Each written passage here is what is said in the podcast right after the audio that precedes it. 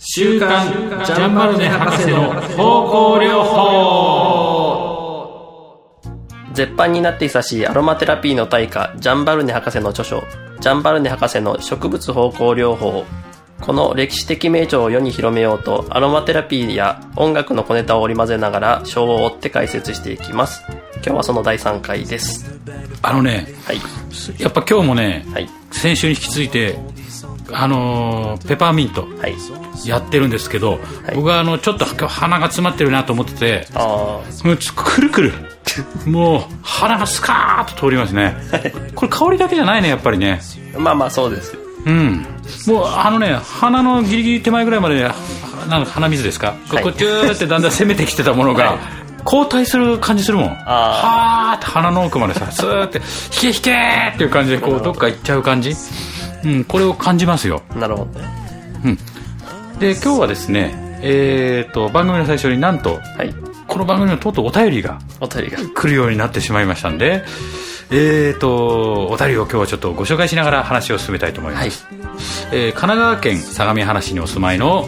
ペンネームがないもんなので王さんとしてねご紹介したいと思います、はい、王さんこんにちは。こんにちは。番組楽しく聞いています。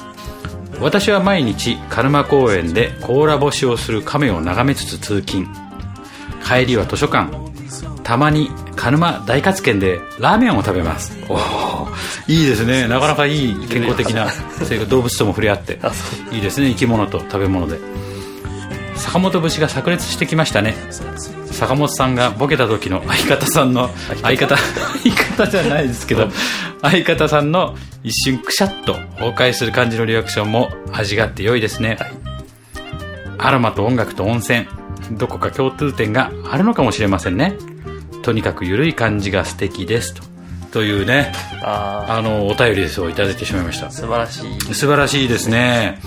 はい、であの鹿沼公園で甲羅干しっていうのがね私実はね、はい、かれこれ10 10いやにじゅうねんぐらい前かな。もうにじゅうねんぐらい前に僕ね住んでたんですよ。あこの辺り相模原、はい、相模原に。その時にねその甲羅干しの亀その頃からいたそんなにいるんですか。そうもうすごくいっぱいいるのでその亀が要は占領してるんですよその辺の池をだからもうその亀がねもう手突っ込むと食べられちゃうでしょ指がさ。ああ亀って取れないんだよね。取らないのああいうとこに亀って食べたら指を、えー、もう離れない。だからそれを気をつけながらこう眺める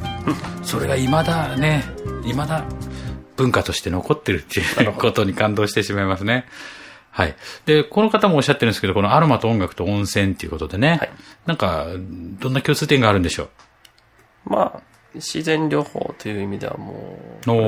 は昔からやられてきたところじゃないですかね。うん、なるほどね、はい。でもローマとか、昔のそういえば古代ローマでもさ、はい、温泉あるもんね。温泉というか公衆浴場。そうそうそう。あの、最近だとなんだっけ、はい、テルマエロマエでしたっけ。なんか、うん、そういう映画もありますよね。あ、それは何の映画。えっ、ー、と、えっ、ー、と、ローマ人が戦闘に入るっていう、簡単に言えばそういうそれだけの、あ、その中にいろんなドラマがあるのまた。そうそうそう。なるほどね。安倍博士が出てくる。あ、そうなの。はい。へまあだから、そのローマとかイギリスと古代の、要は、ヨーロッパ文化とアロマテラピーっていうのはやっぱね、ある意味つながりもあったりしますからね。そうですね。まあ、うん、そのまあ、医術、医学っていうのの、うん、まあ、古代、柱みたいなのが先週、うんうん、あ話しましたね。話したと思うんですけども、その中にも、まあ、このアロマと音楽と温泉っていうのは自然療法っていうところで、まあ、どこか同じ共通点を持っているんじゃないかと思いますね。なるほど。はい。はい、だでですね、はい、この先週の内容に関してですね、このいつつあるよって教えてくれた内科医のお医者さんからですね、お便りが。お便りが来まして。はい。えー週刊ジャンバルネ聞きましたよと、えー、このいつつの中でサイコパシー、サイコパシーのことを、えー精神えー、心理療法のことをサイコパシーってご紹介したんですけど、正解はサイコセラピーですおというお便りがですね。セラピーとオパシーではどういうふうに変わるんですか。いや多分あの用語的にはそうなんですけど、あのサイ、サイコパスっていう精神病気質というのがあるじゃないですか。いや僕はちょっとわかりませんが、はい、そういうのがあるんですね。うん、の、ま、間違いやすいというか、その、そういう風になっちゃうので、サイコセラピーと言った方がいいよと、そういうご指摘をいただきましてですね。あとあの、超音波療法は イーエスダブリューエル という体外衝撃波で体に負担なく腎、腎結石砕くことが、うん、はいはいはい、言いましたね。あるよっていうものですね。細かいこう、補足いただきましてですね。あ、なるほど。現代でもそういう風に生きてるよっていう話なんですね。そうそうそうそう。いや、すごいですね。この番組内科医の方も聞いていただいて、いろんなまあ情報がまただんだんとね。そうですね。はい、甲羅干しの、亀が甲羅干しをしてるって話から、はい、そういう話まで網羅して。じゃあ、えっと、行きましょうか。続、はい、えっと、一章のですね、さんかいめはじゅうななページのこの前の続きですね。はい。これもベルギーのね、あの、処方療法、ね、方向療法学会が立ち上がった。私があれほど口を酸っぱくしていったんだよっていう話まで来ました。はい、で、その後読み進むとですね、まあソ連においても、とあとアメリカっていうのが出てくるんですけど、ソ連においても東側の全ての国の例に漏れずっていう、はい、この辺ちょっと冷静、冷戦感がありましたよね。冷戦ですね。時代が感じられました。で、彼らで研究たた、研究者たちは今もキャベツについて、あるいはオニオンについて果敢に発表を続けているって、そういう勇敢にキャベツとオニオンについて研究を発表する。これいかに、どういうことなんでしょうね。まあ、なんか、こう、うん、キャベツとかオニオンとかが取りやすいんでしょうね。うん、あの、寒いし。ああ、ソ連だと？そうそうそう。あの、よくあの、うん、何でしたっけ？ボルシチでしたな。ああ、ありますね。あのあるじゃないですか。根菜ベースってことなのかな？そうそうそう。うん、あの、なんだっけ。ミートローフじゃなくて。はいはい。向こうのあるよね、なんかね、食べ物がね。そうそうそう。うん。あの中に入ってますよね。基本的に野菜煮込み、うん、根菜煮込みみたいな。うん。それを、まあ自分たちの、沖縄でもあれだもんね。あの自分たちのさ、あの、身も、身の回り、月頭とかね。ああ。やっぱり身の回りの生活になるもので何かこれ、健康効力ないかっていう研究を結構やってますからね。結局みんな昔からこれいいよって言われてるものの再検証みたいなところがありますよね。ああ、はいはいはいはい。あの、これ食べて良くなった隣のおじいちゃんがいるんだけど、これはいかにという。うん。これなんでっていうのが、だんだんとこう研究することによって解き明かされてきた時代だったのかなみたいな。そうですね。とこでしょうね。で、また、この、ソ連の例に続いて、まあ、ロシアに続いては、うん、あのアメリカの例が出てくるんですけど、アメリカは歴史がないと言ったら怒られるかもしれないけど、うん、まあ、その、たくさんの使命を生み出し、幾多の研究を行わせているっていう、うん、こういうことが出てくるわけですよね。まあ、それでも、あの、うん、採取した植物が、あの、船積みされたままストックされてて、それで、あの、放っておかれて腐っちゃうっていう問題があるんだよね、とか。当時のアメリカでね、はい、あったんですよね、まだね。うん。だこの、あとアメリカでは様々な大学の学部で植物療法の授業を行っている。だから歴史が内部、要は先端っていうかね、じゃあなんだっていうせ、うん、じゃあっていう先端を走るっていう精神はやっぱこの辺から感じられますよね。そうですね。うん。なんか面白い。これあの、その国々の取り組み聞いてるだけでも結構当、当時と今と。はい。まあ、その延長線上にあるっていうのは納得できるという。そうですね。これがあって今があるんだろうなっていうのは。はい。で、ここについて端的に言って、今全世界で、新ヒポクラテス主義が花開こうとしているのだ。はい。と書いてありますね。このヒポクラテス主義。ヒポクラテス。っていうのは、医学の祖と言われてる人ですね。うんうんうん。えっと、まあ、えー、あの、実用性を重視したというか、その、科学的に、その解明していって、えー、実際の役に立てようっていう、そういうこと、すなわちっていう続いてますけど、うん、サビー教授の言葉を借りれば、この主義は病気を治す企てにおいて自然と共同することであり、うん、しかも実験室で得られた利用できる物理性科学上の成果を否定したりせずに、うん、大自然が提供してくれる各種の武器を今度はもう経験的なやり方ではなく科学的な基盤に基づいて、より合理的にそれを行うことである。なるほど。ううんうんうんうん。ですね。だから自然と共同、さっき言ってたその月頭がいいさって言ってたレベルから、はい、じゃあなぜ月頭がいいのかなっていうのを大学の研究室に持ち込んで、そうそうそう、で、実際これは、あ、月頭っていうのはこういう殺菌作用があるよとか見えてきて、じゃあ自分たちのものを応用しようということでしょうかね。そうそうそうそう。うん。それがまあ現代でも、この時代からそういうものが起こられて、それが今もうよんじゅうねん、ごじゅうねん培われて、いろんなところで立っていると。はい。いうのがここから読み解けるわけですよね。うん。うん、はいはいはい。で、ここで、この、で、出てくるんですけど、したがってこの本全体を通して私も、数多い先祖伝来の治療法で、いつも必ず良い成果が得られるのに、これまで無視されたり否定されて、されたりしてきたもののうちで、現代の研究によって、その説明がつくようになったものを解説していくつもりである。逆に言うと、うん、あの、見返してみて、やっぱりこれは、あの、そんなに、役に立たないというか、ちょっとよくわかんねえなーっていうっていうのがあれば、それはもう省いていきますよっていうことですよね。ということですよね。その辺がまあ実用と科学の両立っていうことなんでしょうかね。そうそうそう。うんうんうん。でずっと言って、あとね、このページの最後にね出てくるのが、この本書は私は本書から難解な医学用語の大部分を排除することにした。はい。うん、というのは、この本は確かに私の同業たち、同業者たちを念頭に置いて書いたものであるが、同時に特に一般の人々のために書いたものだからである。はい。まあみんなに知ってほしい。みんなに教えたい。そうですね。うん。でもね、これみんなに教えたいと言ってる割には、その今までやってきたことをね、排除して、この本が全てだっていうつもりもないっていうことをね、うん、なんかどっかで言ってたと思うんですが。うん。まあ、その、こういう意味で、あの、前回は、えっと、前回の第一章のこの冒頭でも引用した言葉もあるんですけれども、その、うん、私はお医者さん方が今よりもっと良い匂いを利用できそうに思うっていう言葉があったんですけど、なるほど。それと同じ意味で、うんうん、大衆は誰からも教えられないように真っ先に全てを知る。ああ、書いてありますね。ミカ・ワルタリはその、ミカ・ワルタリっていうのね。ミカ・ワルタリ、作家さん。エジプト人、シヌエ。うんというその作品の中で語っている。うーん、これはもうモンテーニュの言ってることとまた通じるところがあって、はいはいはい、それがためにこの専門用語を排除して一般の人にも分かりやすいようにしたんだよっていう。なるほど。それが予防、あの患者患者っていうか一般の人の知識をあの増やして予防医学にそれがつながっていくんだよっていう。ということですね。でジャンバルネさんがまたここでね喧嘩を売るようなこと書くんですけど、普通の予防医学。すなわち健康な人間に将来どうなるかわからない薬剤を服用させたり注射したりする予防医学は正道を外れたものである。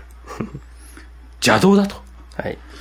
有効な方法はただ一つ、中毒を起こさないいろいろな手段で土壌を改革することだけなのだ、うん、まあ言い切るわけですよね。こういう手段の中でこれまでも現在もそして将来もトップの地位に立つもの、それが植物であり、芳香エッセンスなのである。はい。もういきます。もう、昔も今も変わらず、俺が志しているものがトップだと。いうことでしょ、これでも。そういうことだよね。まあまあ、そういうことですね。要は、あの、そういうことを言ってるわけです。高らかに宣言するわけです。まあ、ある意味、イングレマルムスティーンっていたでしょ。だイングレマルムスティーンがね、出てきたんですけれども、はい、その系譜としては、まあ、その前にリッチ・ブラックモアっていましたけれども、はい、イングエ・マルムスティンが出てきた、はい、でいろんな早弾きギタリストがその後出るわけですよ、はいはい、ミスター・ビッグの人とかさ、あのあのなんだっけ、ほらこの人のアルカトラスの公認のギタリストスティーブ・ガイとか出るんだけど、基本的に彼の中では今も現在も将来もトップに立つもの、それはイングエ・マルムスティンが編み出した早弾き奏法である。要はそれの系譜でしかない。あ、なるほど。という話だと思うんですね、僕はね。はい。ちょっと話が分かりやすくなったのかどうなのか分からないです、うんうん、ちょっと分かりにくいと思うんで、ちょっと音聞かせますね。はいはい。あのごびょうだけね。はい。これがイングレマルムスティーンですね。ああ。うん。やっぱこのスタイルをだんだんだんだんこう、こう系譜されてきてるっていうことなんですよね。ああ、継承していくと。はい、でね、僕ね、びっくりしたんだけども、はい、さっきその、イングレマルムスティーンを調べてたらですね、はいはい、ただもう今の早弾きギターっていうのはちょっと尋常じゃないレベルに達してるなっていうのがあったんで、ちょっとお助けですけど、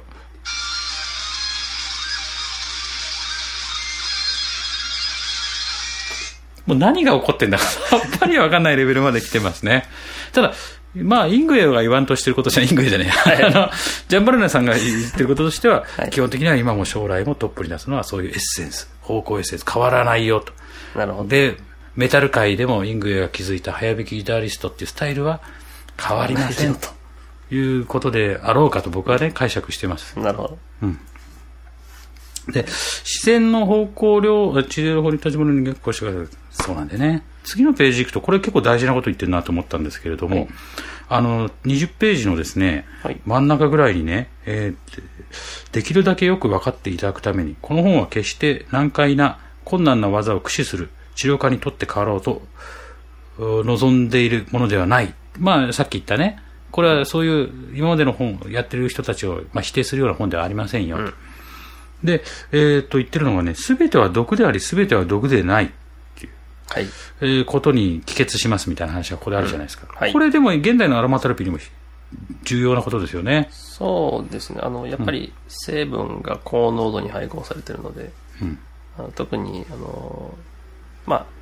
日本アロマ環境協会 エーイーエージェー の中では いちパーセント 以下の濃度にして、うん、あの、皮膚に塗るときはそういうふうにしましょうねっていうのはやってるんですけど、うん、これの根拠っていうのがですね、エルディーごじゅう っていうあの、えっと、リーサルデス ごじゅっパーセント っていうあの、うん、ラットに上げたときに、その ごじゅっパーセント が死に至る量は、だいたいどれぐらいでしょうかっていう数値があるんですけど、それをどんなにどんなにどんなに多く見積もっても いちパーセント 以下だったら、まあ、植物だったら大丈夫だろうっていう、うん、そういう話なんですよね。あ、そういうことなんですね。はい、でそれそれで、まあ、やっぱり薄めて使ったりとかしましょうね。だからそういう意味では、あ、使い方によっては、うん、あの、中毒を起こしたりすることがあるよ。なるほど。っていうことで、まあ、その後ろで、あの、うん、天然の精油成分だからといって無分別に用いると、うん、また毒性を発揮する危険があるからだっていうことも、うん、あ、ジャンバルの箇所で言っててですね。言ってますよね。うん。まあ、毒性っていうと、要するに、あの、即死にますよとかそういう問題じゃなくてですね、うん、あの、アレルギー反応のような、うん、あの、反応が起こったりですね。これ見てると、なんかバニラビーンズを手で扱ったり、梱包したりすると、はい、働いてる人々は、ひどい頭痛に襲われたりとか書いてあるもんね。まあ、そういうのだよね。はい、胃腸の障害が出たりとか書いてありますよね。あとなんか後半ではさ、その、なんだ、あの、アレルギー反応が出てる人は、菩提樹の花にちょっとこうね、年何回か、要は、花粉症みたいな感じ。花粉症みたいなことだよね。そうそうそう。それ過度に触れちゃうと反応してしまう人が出てくるっていうかさ、そうそうそう、そういう許容量がありますよっていう話なのかな。許容量とその人の体調と、うん、その、持って生まれたこの体質みたいのは、あるよねっていう、うん、あるよねっていう話ですよね。うん、でここでね、えー、と最後のにじゅういちページの、はい、えー、と最後このバーッとその毒性のことを触れたところで、はい、ガットホゼ博士が書いているように、はい、医師、医師と科学者は化学者はってことですね、うん、化学者は医療に利用できる芳香物質が多数に上ること、またその化学、化学的な作用が極めて変化に富んでいることに驚くであろうで、ずーっと書いて、これらは将来さらに重要な役割を果たすことになるってもう宣言してますね、ここでね。はい。まあ、うん、これをルネ・モーリス・ガット・ホセっていう人はですね、うん、アロマテラピーっていう本に、えー、まとめてせんきゅうひゃくさんじゅうきゅうねん、よんじゅうねんだいぐらいに、はい、あの発表したんですよ。うん、で、これをガット・ホセ博士は、はい、読んで、あ、サロ、なるほど。こいつはすごいと。あ、じゃあ、イングエのアルバムを聴いて、こいつはすごいって反動した、あの、まあまあまあ、ミスタービッグの人みたいなのことなのかな、はい、そうですね。うん。ただ国が違いますけどね。あ、いや、えっ、ー、と、ガット・ホセ博士は、えーうん、フランスの、フランスですよね。化学者。うん。いや、あの、イングエとね、イングエはスウェーデン。あ、そういうこと。うん。あの、ミスタービッグの人はアメリカ人だけど、ここはフランス国内でそういうことが起こられて、フランスのムーブメントっていうのは非常にこういう、なんですか、医療をやっぱ化学で系譜がまず最初に作られた。まあ、研究なので、もともとフランス語で書かれて、それはですね、イギリスに翻訳したロバート・ティスランドっていう人がいて、その人がイギリスの伝えてアロマテラピーをあの広めたっていうのが、まあ、もう一つの系譜としてあるんですけど、まあ、えー、直接的なそのフランス人が、フランス語がわかる人同士だと、まあ、ガット・ホセ博士とジャンバルネ博士っていうのは、まあ、直接こう、まあ、同時代というかですね。はい。あの、ジャンバルネ博士の方がちょっと、あの、先を行ったわけだね。あ、先っていうかジャンバルに剥がすのがちょっとそれを専門的に医師として引き継いで引き継いだっていう。あの、あ、治療は最初化学者だからね、研究者が発表したものを医師として転化したっていうことなのかな。そうそうそうそう、なるほど。これでもあの今あるその日本で主流となっているマッサージ、はい、えー、をに応用したっていうのはやっぱ生まれ生まれないよね、この流れだとね。そう、どうなんでしょうね、どこで生まれたんでしょうね。これはあのえっとこれさっきですね、パ、パラケラスじゃなくてなんだっけ、えー、っとヒポクラテス的な、うん、えー、新ヒポクラテス主義が花開くのであるみたいな感じが出てきましたけどです、はい、まあヒポクラテス主義っていうのはですね、あの同じ主義主張っていうのを門下生を作っていくんですけども、へー、まあそれを新ヒポクラテス主義を主張した、えーね、ジャンバル博士の元にはですね、あの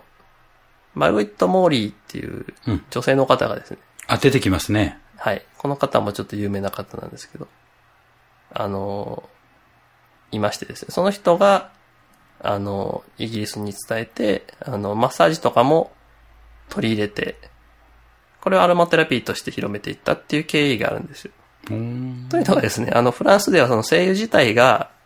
あのお医者さんしか使えない、はい、あの制度が制度的にもそういう制限があって、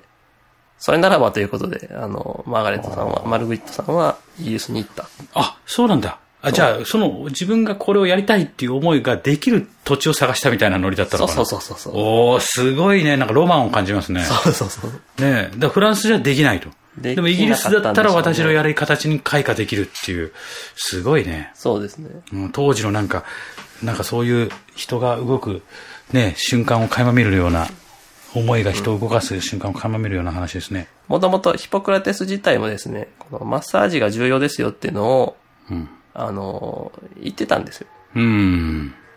それをさらに、まあ、あの その、その当時として解釈し直して、うん、あの芳香療法、植物芳香療法と合わせて、なるほど、ね、マッサージとこう、うん、結合させたのが、まあ、日本には広まってきて、さすがにやっぱりこのあれだもんね、このジャンバルネ博士、あの私たちのね、はい、あのこのラジオの横に我々のジャケットがジャンバルネ博士ですけど、ちょっとマッサージはね